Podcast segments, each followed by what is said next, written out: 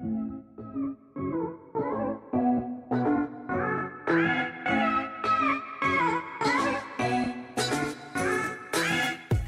everyone. Welcome back to another episode of Don't Be So Dramatic. My name is Rachel, and this is the podcast where I talk to different people in the entertainment industry to discover what their job involves and how they got there.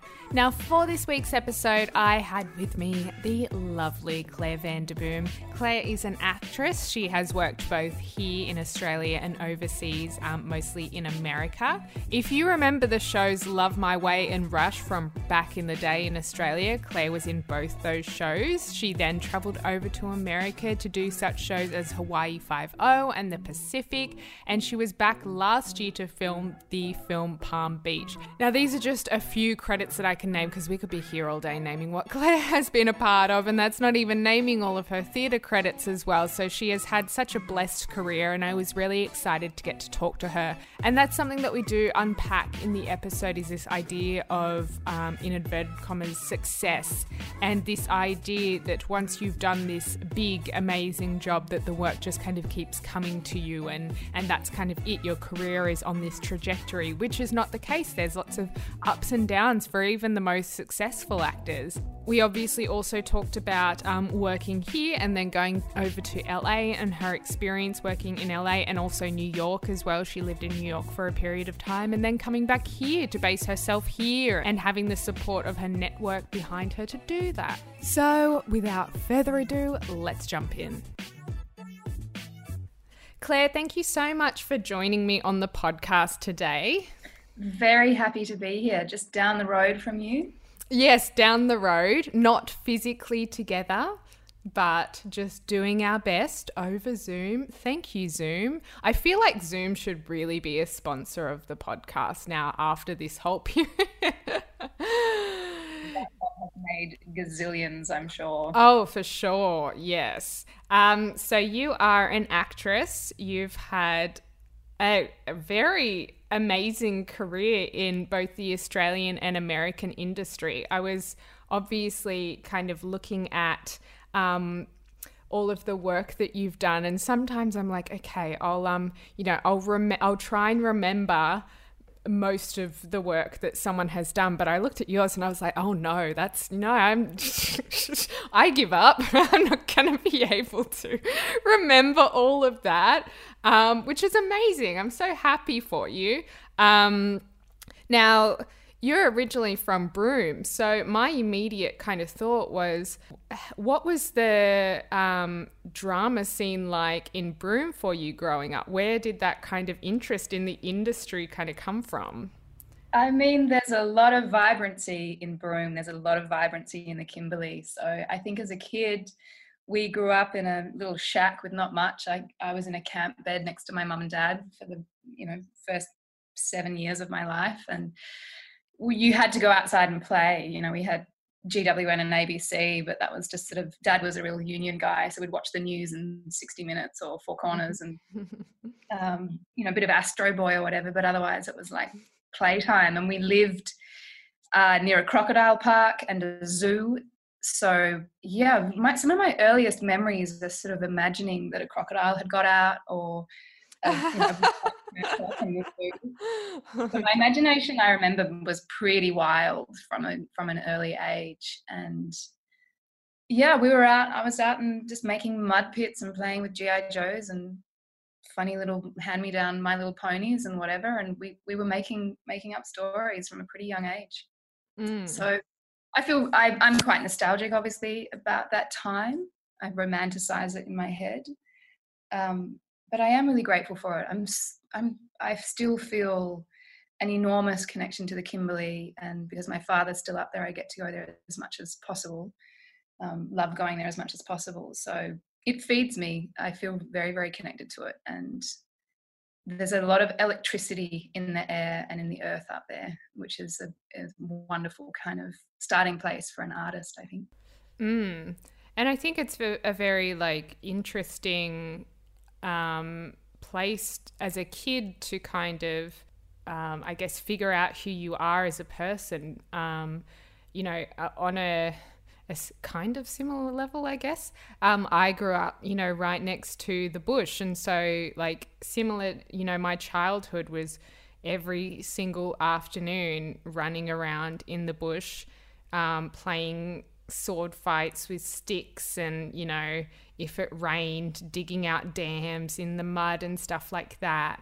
And yeah, similar to you, it's such a, you do romanticize those times. And um, it's such an interesting way to grow up as a kid as well. Yeah. And when I moved to the city, it, there was a, there was a real teething period because obviously the heart of China, uh, the heart of Broome is Chinatown, and there's a you know very big Chinese cemetery there and a Japanese cemetery. And my father was a pearl diver for many years on the luggers. you know, he got to Broome in I, I believe uh, early early 60s or late 60s.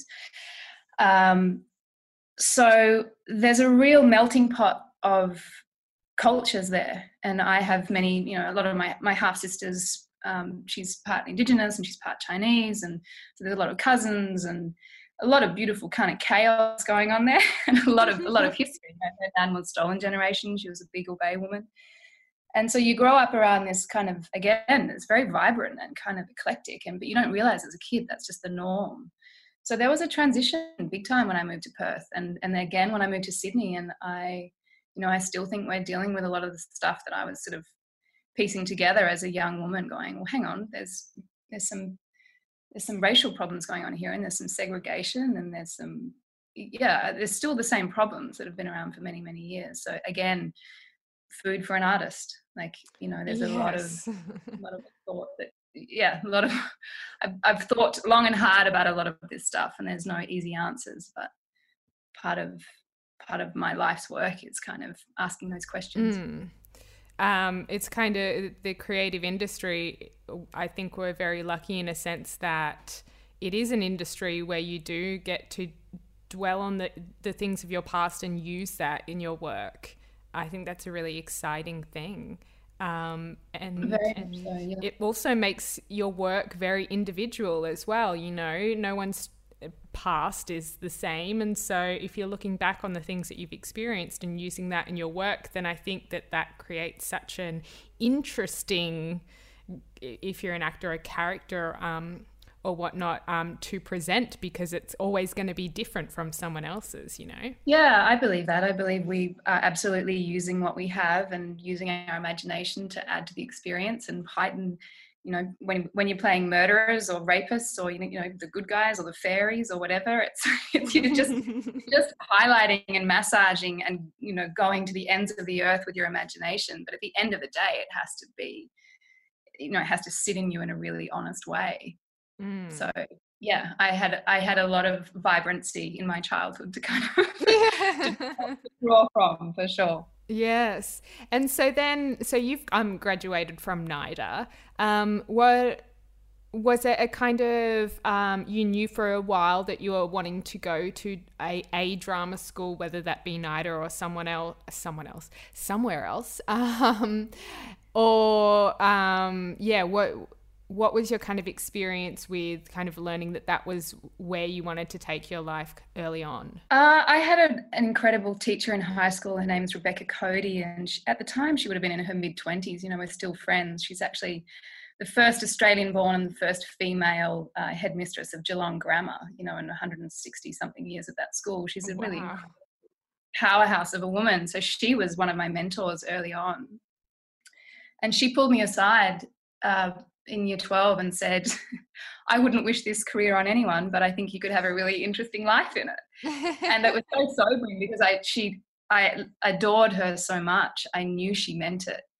And she was it was a sort of a there was a warning in there, but it was also a support. And I think that that's right for this world that we swim around in. I think it can be really tricky, and you have to have a lot of strong tools with your mental health because this career is very up and down.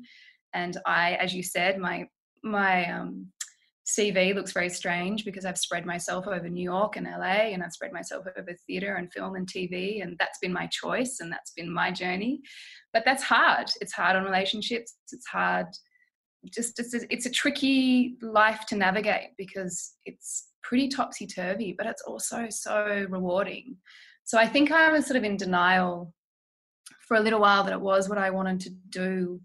But I went to live, I left home as soon as as soon as I left school, I, I went to live in France. And uh, when I came back, I auditioned for NIDA, I believe, at the end of that year. And at the time, um, John Clark said to me, You're too young, come back next year, and kind of gave me a you know a, a, look in his eye that said we'll let you in next year mm. so i did i was already one year at curtin sorry so i did another year at curtin university in western australia where i was still you know i was doing theatre but i was also studying public relations whatever the hell that is and journalism and communication cultural studies degree mm-hmm. um, which is again wonderful food for learning who you are as a human being and at that age going through a lot of figuring out who i was so I, am grateful that I wasn't let in that year that I, you know, John said, can't get another year under your belt. My experience at NIDA was extraordinary, um, hard, complicated, but and it takes a while when you get out to to be okay with it. You definitely have to vomit out a bit of stuff and re-find yourself a little bit. Um, but I'm very, very grateful for that time but I'm also someone that I'm always in class. Like I'm in class right now. I'm getting up at 5:30 on a Tuesday to Skype, to Zoom with my class in Los Angeles because I've I've been on and off with this teacher there for 10 years, and that's just scene work. But if I'm not working, my I know about myself that if my muscles aren't stretching, if I'm not in a voice class or an acting class and then I don't work for two or three months and get an audition, I know what my nervous system's like.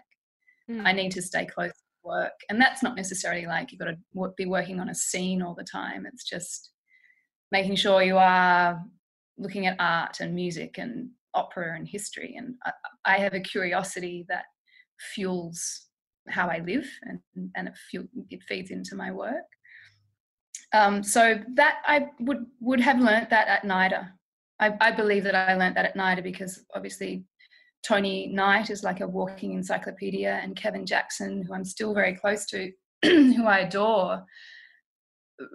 I still use the tools that he gave me, and I that's you know I'm teaching now at Hub, and I was driving my students nuts last night saying teaching them where to like circle your commas and there's a pause there and do you do your dictionary work. You think you know this wonderful girl was working on a monologue and she said the word star-crossed. And i was like but what is star-crossed? And let's google it. And then you realize it was first um, the first time it was used was in Romeo and Juliet. You know, Shakespeare made up this word, and for me, I don't know about her. The poor girl's just like I'm so it, I've always just gone, wow, like how cool is language and this dive that we go on.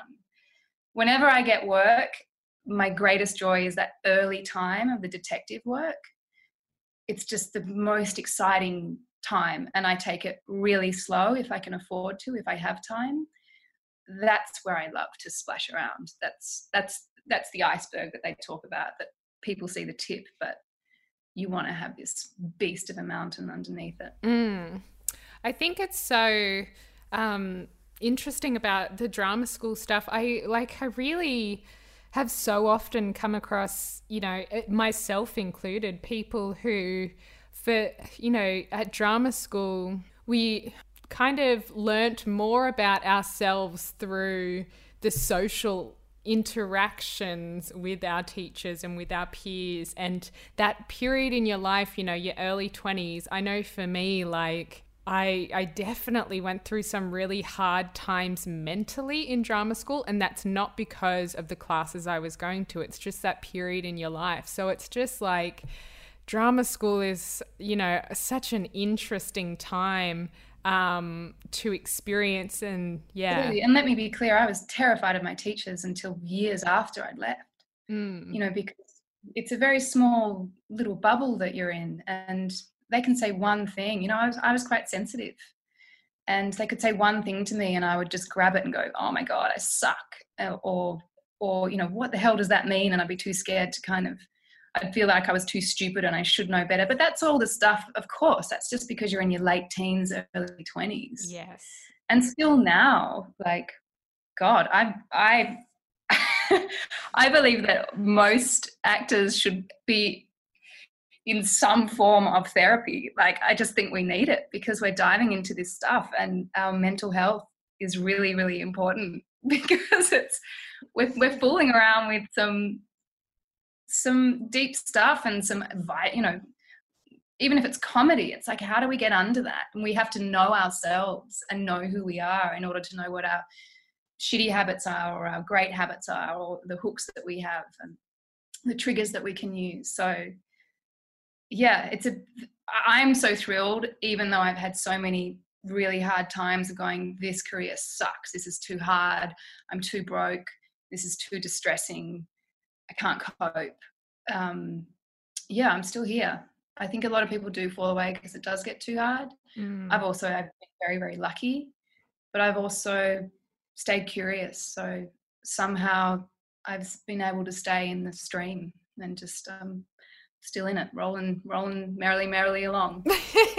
well, yeah, it's about, it's kind of about being adaptable, I guess, to uh, carry that fulfilling feeling throughout your career. You know, it's and that's not an easy thing in any sense to be able to be adaptable all of the time. You just never know what's going to come your way, and you have to be ready that it's going to be something that you never expected, and it's it's going to be something that you're like, oh, okay, so this feels right. This is where we're going now, and that could take you down a road to somewhere inevitably where you're like oh and yeah this is this is what i ultimately wanted kind of thing. So and that's the you know being adaptable is tiring as well. So i agree you just have to be so in tune with yourself and in tune with knowing how you're feeling and what you need in that moment in order to be able to come out the other side Yeah, I've made many mistakes at those crossroads of, uh, you know, I can think of examples in my career where I've, I've got two jobs at once. I've been lucky enough to get two jobs at once, or that there's the crossover and you have to make this choice.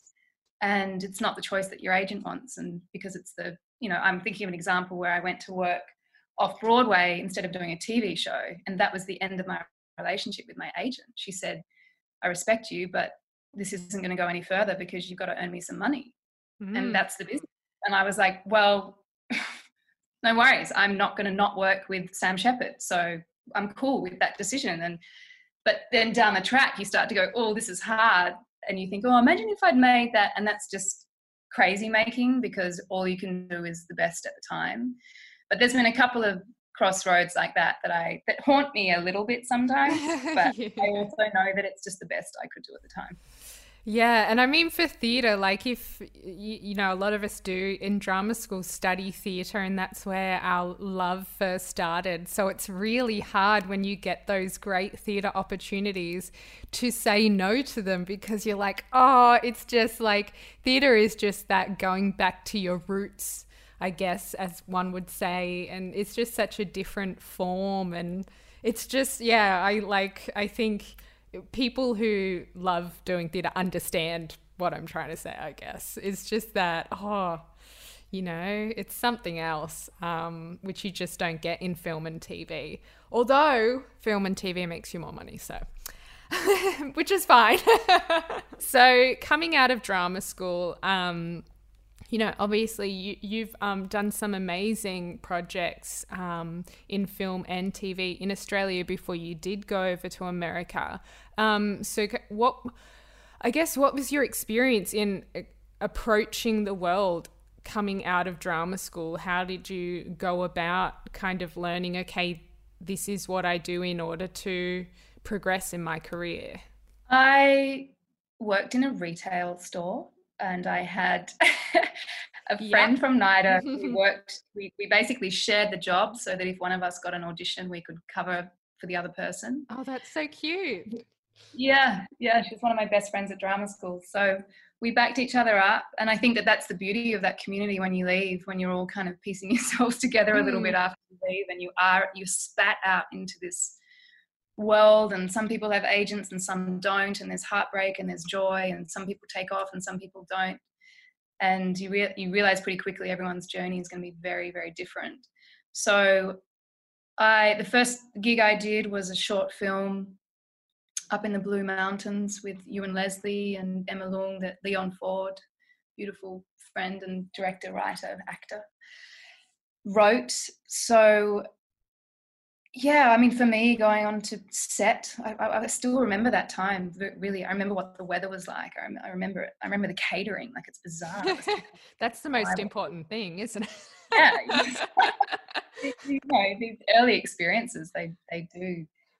They're pretty. They're pretty profound on the memory, mm. and then John Edwards was an incredible support for me. So I was cast in Love My Way, which at the time was incredibly thrilling because I still think it's one of the better television shows that's been made in Australia.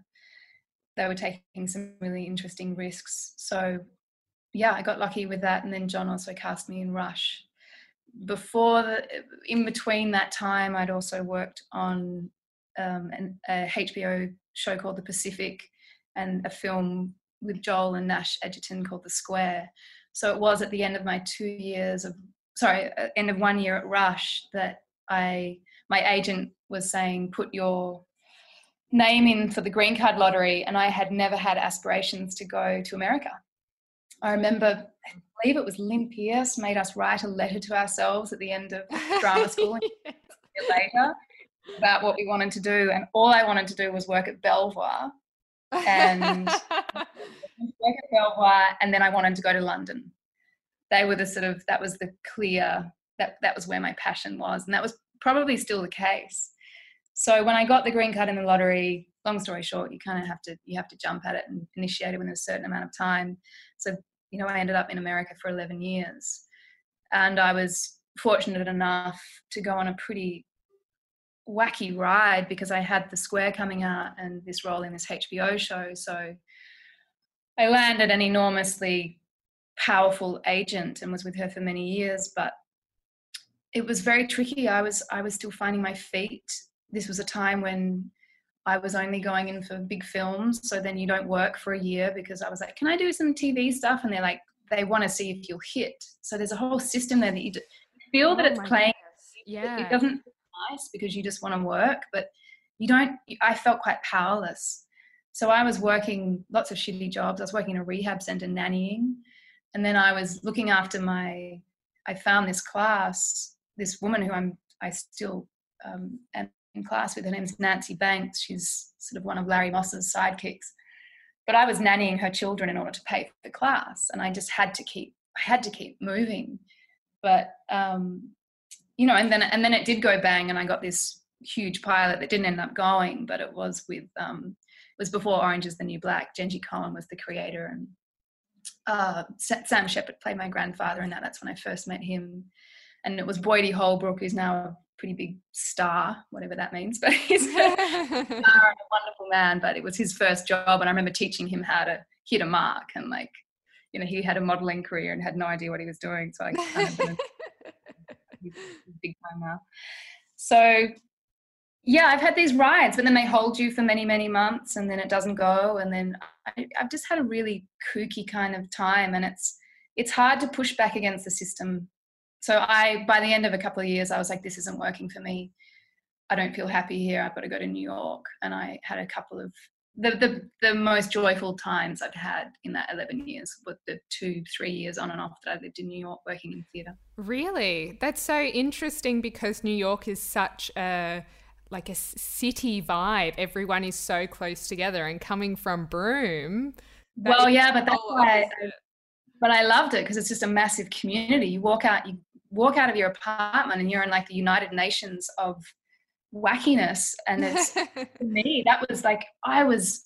You'd sit on a train and you'd just be observing someone in a fight or someone, you know, like you were constantly observing humanity. Whereas in LA, you're in this, you're in your car and you're going sitting in traffic i just found it soul sucking i found it i found it really really hard los angeles is a hard place and i and i love california and i would get in my car any chance i had and i can i can tell you which national parks to go to and the quickest way to joshua tree and i can i got out a lot i i bailed a lot because the city is it's it's hard it's isolating whereas new york i never felt alone and i always felt safe i'd be coming home 11 o'clock midnight walking home through the East Village and never felt there was always someone around. So I I I felt very free in that city. Mm. Stimulated. Yeah. Yeah, that's interesting. I don't know personally if I I might. I've not been to New York, but I like living in Sydney. I definitely find um, Sydney sometimes a little bit overwhelming um, because Look, New York. Yes, absolutely. I remember yeah. you catch. Remember catching my um, reflection and going, "Whoa, you're looking tired, girl." awesome. Like you get, you get, you get knackered mm. because it's a lot of stimulus. But, yes. um, but at that time, you know, in my mid twenties, I just lapped it up. And I was, and I was working with, you know, I worked with David Rabe and then Sam Shepard. So I'm working with, and working with um, um, Dan, oh God, I forgot his name, Daniel Orkin, Daniel Sullivan, can't remember, the Daniel Sullivan, I believe, is the director over there that, and Jo Bonney, who is an Australian, but she is married to Eric Bogosian, who's an, an incredible talent. Um, these amazing people, these amazing new mentors that I was working with. So mm. I just woke up bounced out of bed. Loved it. Yeah, that's true. I yeah, I think it's just being aware again, awareness of yourself and what you need in the moment in order to be able to progress, to take on the day, um, as it were. Um, and it's it's so interesting, you know. I I feel like um, with any actor that um, anyone would speak to, you know, um, the let me confirm the Pacific was the Steven Spielberg show. Correct. Yes. So you know, you read through your CV of things, you know, that you've done and like, oh my God, you know, you've worked on the Pacific, but at the same time you're saying, you know, after that you were nannying and you were, you know, doing all these odd jobs and whatnot. And people go, oh, that's like, but you're working with Steven Spielberg. Like, what do you mean you have to do all these small jobs? And it's like, but I think that's so encouraging for other actors. They go, oh my God Claire's done this and I'm working a part time job as well as trying to pursue my career. And that's okay. It's not going to be this moment of like, I've booked this job with this person and now I've made it. And no, I, I just, I learned really early on to call bullshit on that. It's like, yeah. I'm on set with Diane Keaton and Morgan Freeman going, this is cool. And I know it's going to be over soon. And it may or may not, may or may not lead to something that actually did. There was a producer on that that said something to Clint Eastwood's daughter, Alison Eastwood, is a actress and a, a director, and I ended up doing a film with her afterwards because it was sort of a tip off from a producer um, because she she liked me and I had this small role and I was just thrilled to be there. But you know that was an indie film and that didn't go anywhere. But you know so you don't know what's going to go where, and it doesn't matter. I just kind of call I just call bullshit on the whole thing because I have very dear friends. I have A-list actor friends who I can tell you at the top of that mountain, they are just as terrified. They, I can't. It's it like I laugh at one of my, the girlfriends that I speak to that's an A-list star, and if she goes a couple of months without work or she keeps losing out to, you know, the other five A-list stars, and she's starting to panic, and she's like, it's over I'm like, you've got to be kidding. But it's that's how relative it is. Like it's relative to where you are. The stakes are just just as high. They're still as insecure. And many, many people that I've met over the years over there, I, I feel that all the time. And you know, they will work again because it's often those ones that have that humility mm-hmm. and that mm-hmm. humanness and the empathy and the compassion and the sense of self. And you know, they're they're complex human beings so yeah, exactly, and it, it kind of highlights the the need to have that. Um, I like to call it the slashy nature to your work, which means you need to be taking on different jobs within the industry. I would say so. You know, you're like I'm an actor slash writer slash producer is what that means. To be honest, I've always I've found it hard. I've dabbled, and I've I've I've had a lot of insecurity around that. You know, I did a I did a course at UCLA last year in novel writing, and I wrote a draft of a novel, but I can tell you, ain't nobody read that, you know. And I, and I uh, writing a script, and I, you know, I think about it, and I don't do it, or I dabble, and um, it's hard and i really i really admire people that that get it done you know Mirrah Foulkes is a is a dear friend of mine who's an actress that a wonderful actress that she was getting frustrated and um, i hope she won't mind me saying but like she's she has a fragility. She's extremely intelligent and, and funny and, and wonderful but there was she had nerves around how things were going to evolve as an as an artist but you know she she put away a couple of incredible short films and then really within a few years and then she's making Judy and Punch and it's an extraordinary brave film. Like it's awesome what she pulled off so but I remember her um you know it's all relative she was she was pretty terrified writing that thing mm. so I, and, but I admire so much my friends that actually get it done and don't sit back because yeah, I've I've had many a lot of insecurity about that. I'm I'm I'm working on it. That's part of my I'm working on it. It's I mean, well, yeah, it's forever a journey, isn't it? And I like I can say you know with with podcasting i i still don't really know what i'm doing to be honest and i have so much it's this weird kind of thing of like i've been acting for so long i feel like i've put so much work into acting, into um, training, that part of me is like, okay, you know, like, you know, I've put the work in. So whenever I do get a job, I'm like, that makes sense because I did put the work in to get there. Whereas with podcasting, I have such like this, what am I doing? And this imposter syndrome with it. Like, why are these people talking to me?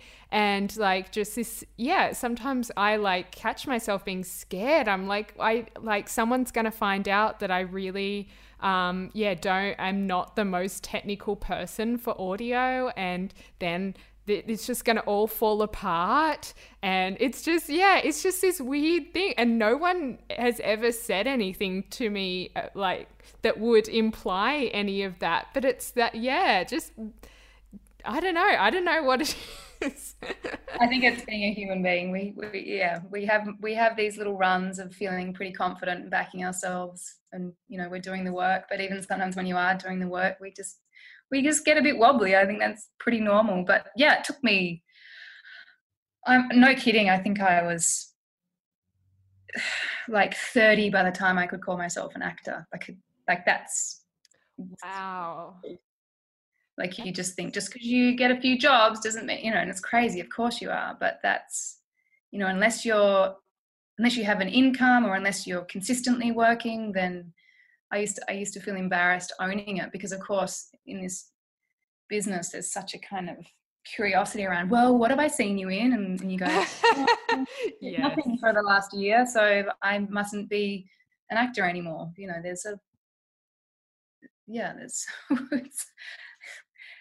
there, has been some wobbly times with with identity around that for a, a, really long while you know and that is the question that every actor gets asked is oh you're an actor what have i seen you in and you know for actors that are early on in their career and i used to do this so often and an ex-boyfriend of mine actually caught me out on it and I, I used to say, oh, well, nothing yet. Ha ha ha. And he was like, oh, you know, you don't see it, but the way that people react to you when you say that, they kind of really don't know what to say to you after that. And it gets a bit awkward. And I was like, oh my God, I'm kind of creating this story around the stories we tell ourselves. It's yeah. powerful because it's also a part of me that's seen.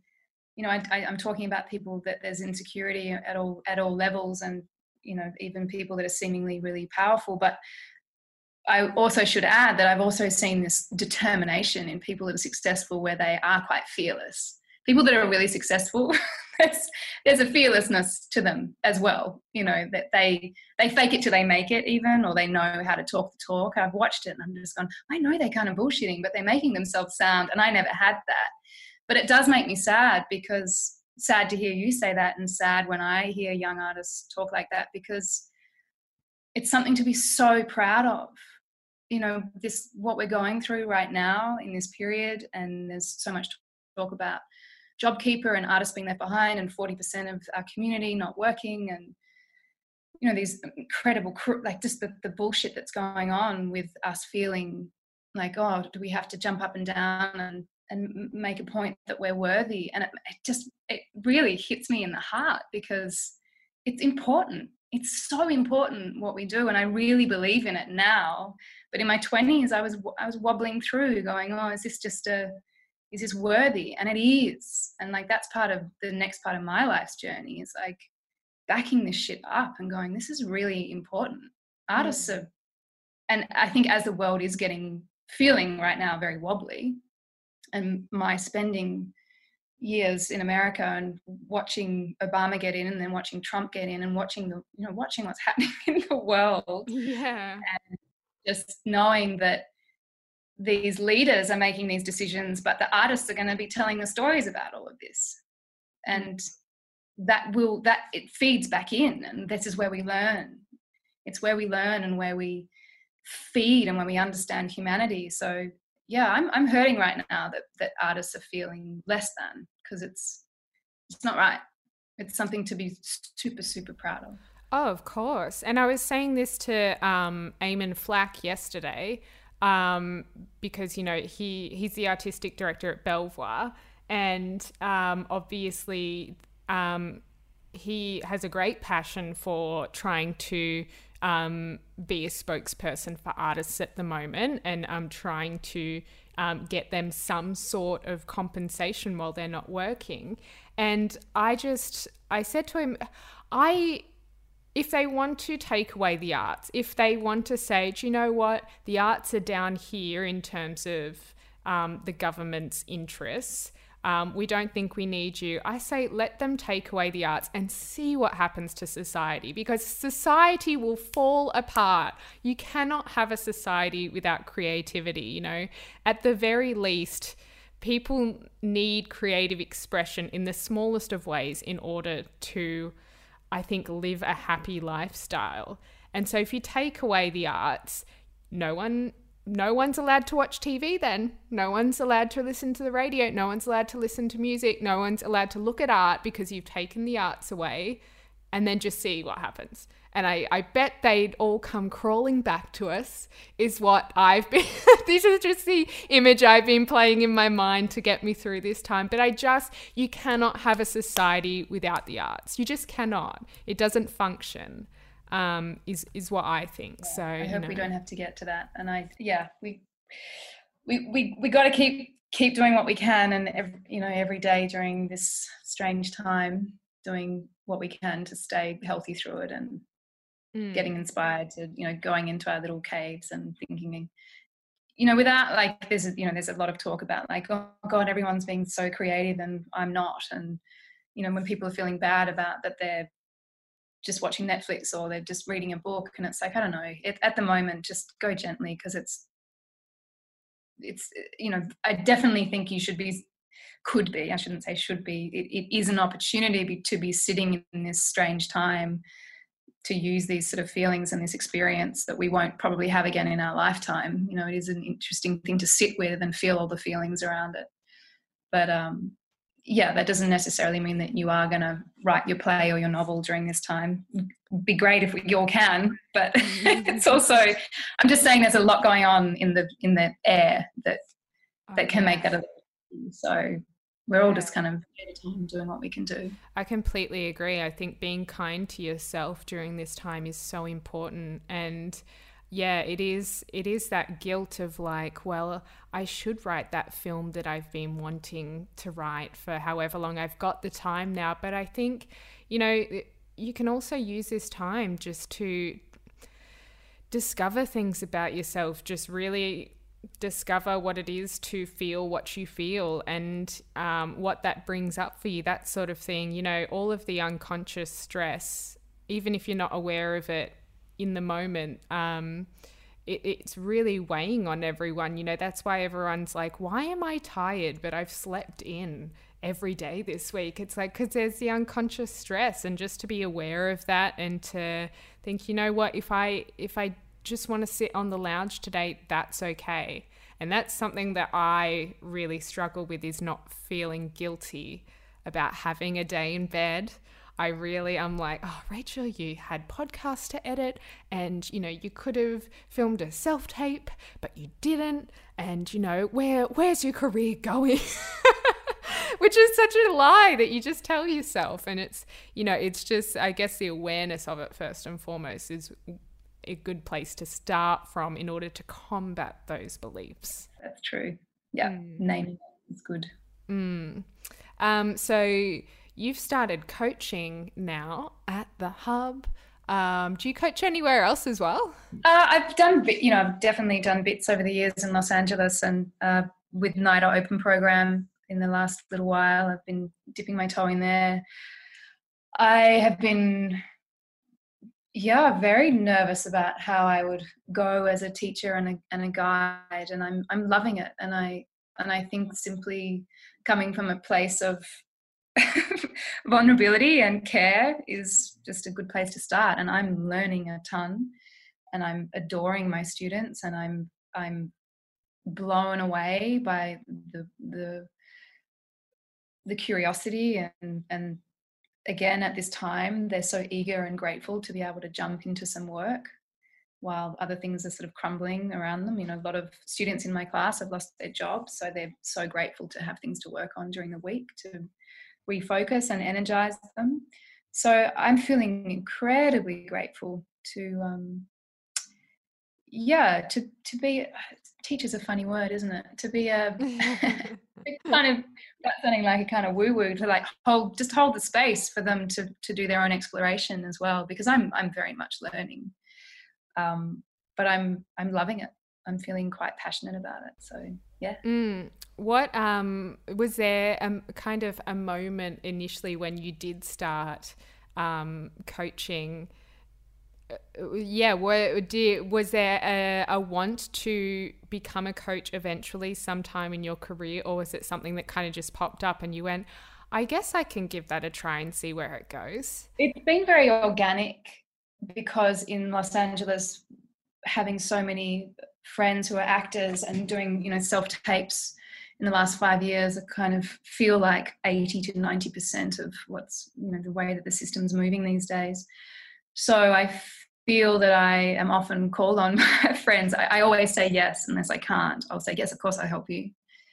Um, run lines or, or especially self tape and then just nat- a natural progression to start going well maybe you could play with this or why don't we just throw it down this way and it becomes sort of a little play session so and and loving that enjoying that I, I had dinner with David Michôd a couple of weeks ago, who's a he you know wrote Animal Kingdom and The King and a bunch of friends, and I was talking really passionately about helping this young guy. My agent had called up and said, "Can you help this young graduate with a with a tape?" And and he was fabulous and he kept mucking up this stuff and the stuff that he was mucking up was the gold of the piece because i was like just because he kept stopping and i was like no no no push through and one of my favorite bits of his tape was when he mucked up and kind of soldiered on and it was so it was appropriate for the role um, i don't say that that you know because he'd done the work he was just sort of feeling nervous so mm. But yeah Michôd was teasing me just going you want to be a director and you're just hiding but I'm far too terrified. So the the sort of stepping stone maybe to that dream that I don't know I have yet is probably where I'm at now, which is um, yeah, just because I, I I just feel like oh my god, how could I ever call myself a director? There's so much work to do between where I am now and there. So right now I'm just going gently, gently. But I also naturally, you know, coming into my 30s, as I was coming into my 30s, you start to go you start to want to I don't know, community becomes more important. Like the ego kind of falls away a bit, the bullshit 20s stuff about needing to succeed. And I'm grateful that that's sort of behind me, the little, the little tough, tough it out wrestler that needed to, I don't know, be successful. It's, it's, you know, I was saying before, I, I realized it's, it's a bit of a nonsense. It's, it's all in the, it's all in the journey, which is so it is. And therefore, for me, I love working with community and I love working with young adults and even kids. Um, I learn a ton from being part of communities, um, like a ton. So, yeah, good life food. So it's just been a natural progression. And I was at drama school with Oliver Wenn. We were in the same year. We were roommates for three oh, years. Oh, the goss comes so, out. Now we know. Yeah. So Oliver, Oliver had emailed me maybe two years ago and said, would you do a Q&A? Would you do with this? And at the time it just wasn't right. So I'd reached out to him I guess about six months ago and said, after 11 years in the States, I, I do want to be spending more time at home. I've worked here more in the last couple of years. And yeah, I, I feel ready to be more based out of Australia, even though I will be still spending quite a bit of time in the States, but wanting to kind of just reverse the, the, the living arrangement.